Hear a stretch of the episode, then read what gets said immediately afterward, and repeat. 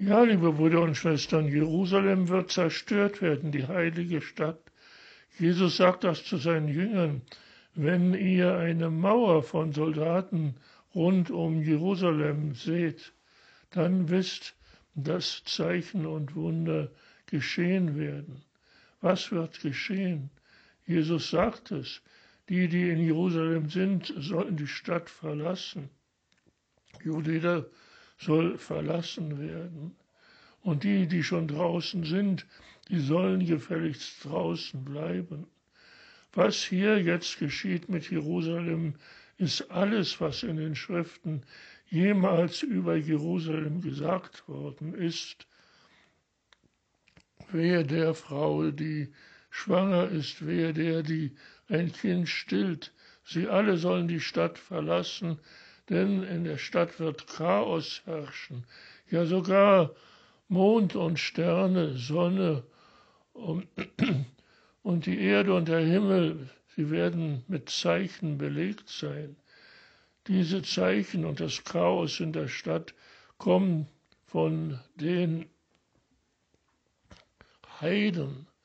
Heiden kommen jetzt über Jerusalem und werden die Stadt dem Erdboden gleich machen. Aber das alles wird nicht andauern. Das alles wird für eine Zeit geschehen und dann wird der Menschensohn, der Sohn Gottes, also Jerusalem selber, Jesus in Jerusalem erscheinen mit all seiner Pracht und all seiner Herrlichkeit. Und Jesus sagt noch zu den Jüngern, wenn ihr all das beginnen seht, dann hebt euch auf, dann reckt eure Häupter, denn eure Erlösung ist nahe. Ja, Gott ist Mensch geworden, er hat sein Menschenleben hingegeben, um uns zu erlösen. Aber er wird auch auferstehen von den Toten. Und so ist all das, was wir hier erleben, diese ganze Verwüstung von Jerusalem, diese ganzen chaotischen Zeichen am Himmel und auf der Erde, nicht das Ende von allem, sondern es ist das Ende sicher von einer Zeit, aber eine neue Zeit ist bereits im Kommen. Wir haben hier das Ende einer Zeit, liturgisch besprochen, das Ende des Jahreskreises, aber dann wird etwas Neues geschehen. Schon am kommenden Sonntag haben wir den ersten Adventssonntag. Es wird etwas Neues beginnen.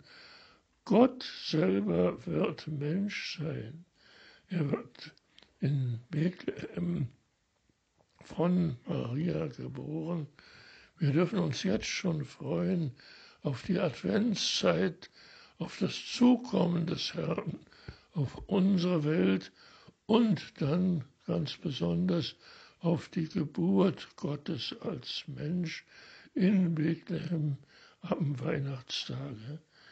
Danke, Herr, dass wir uns freuen dürfen auch wenn wir jetzt verängstigt sind durch all das, was an Schwierigem geschieht, nicht nur damals in Jerusalem, sondern heute auch in unserer Mitte. Danke, Amen.